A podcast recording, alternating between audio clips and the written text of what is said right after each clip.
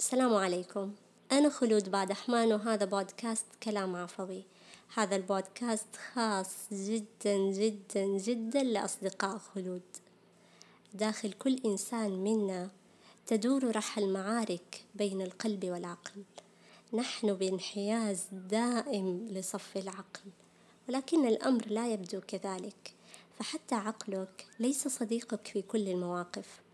إنه يبحث عن أمانه وراحته وتوفير جهده والمخاطرة الأقل ويرجح ذلك على الأجدر أن تفعله والأنفع لك. عقلك لا ينقل لك الأمر كما هو في الواقع بل هناك فلاتر كثيرة تجعلك تفسر الأمور بطرق قد تكون خلاف ما هي عليه. أنا هنا لا أحاول تأليب الرأي على العقل ولا أحشد الجموع ضده لكنها دعوة لأن ننتبه فنكون أكثر وعيًا. لو كان العقل صديقًا دائمًا لما وجدنا من ضل وأضل بأفكار قد تبدو عقلانية.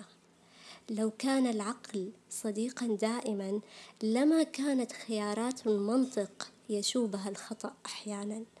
لو كان العقل صديقا دائما لما تهنا في دوامة الأفكار ووفق هذه الفكرة قررنا أن نحسم أو نؤجل أو نمتنع.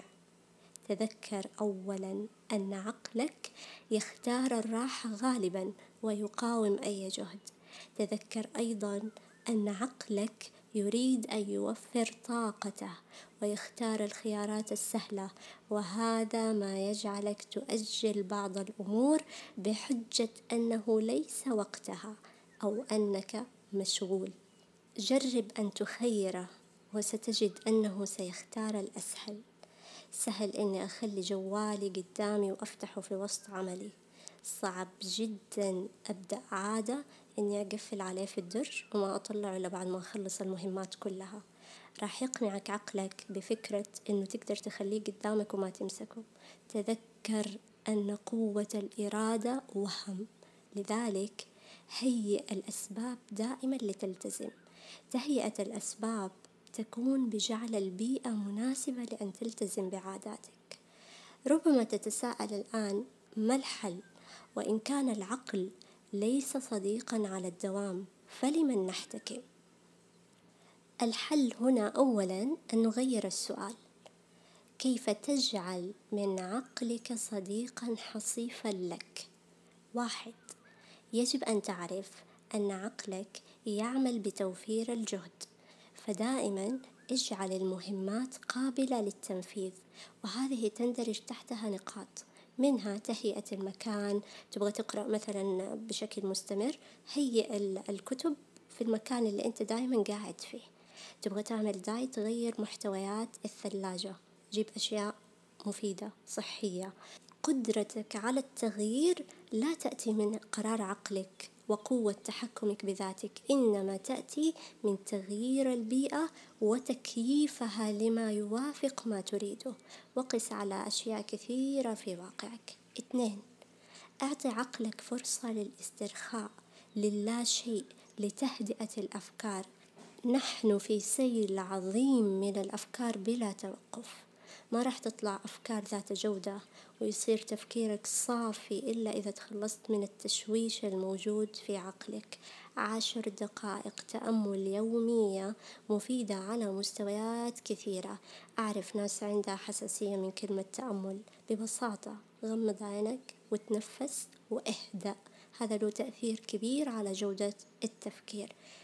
ثلاثة أعرف إنه هناك في تشوهات معرفية وإنه إحنا مو قاعدين نشوف الواقع كما هو وتعد هذه جزء من التجربة الإنسانية مثل التعميم المفرط القفز إلى الاستنتاج هذه كلها تعد تشوهات معرفية. أربعة مهما كنت حكيما ويلجأ الآخرون لك لنصحهم. لا تعتمد على عقلك وقت المشكلات. أنت لا ترى المشهد واضحا وأنت بداخله. عليك أن تبتعد أو أن تستعين بشخص تثق برأيه فضلا عن أن الإنسان بحاجة ماسة ودائمة لمن يذكره. فهناك منطقة عمياء من شخصيتك قد يراها الجميع بينما لا تراها أنت. ابن المعتز يقول ولكل عقل غفوة أو سهوة والحر محتاج إلى التنبيه. خمسة ناقش الأفكار بانفتاح ومرونة دون تصلب في الرأي. للعقل صوت حكيم عليك أن تعي ليظهر وما يناقض العقل ليس القلب إنما الهوى أي يتبع المرء. هوى نفسه. شاعر القروي يقول إذا نادى الهوى والعقل يوما فصوت العقل أولى أن يجاب. أعرف أن عقلك ليس صديقك دائما وهذه المعرفة ستجنبك الوقوع في مأزق الانقياد خلفه دون انتباه. ستعينك في فهم ما يحدث بداخلك وكيف تتفاعل مع أفكارك ومشاعرك وبالتالي تحدث التغيير الذي تطمح إليه. عقلك وقلبك مجرد أوعية تفيض بما تملأها. لا يمكنك أن تركن إليها.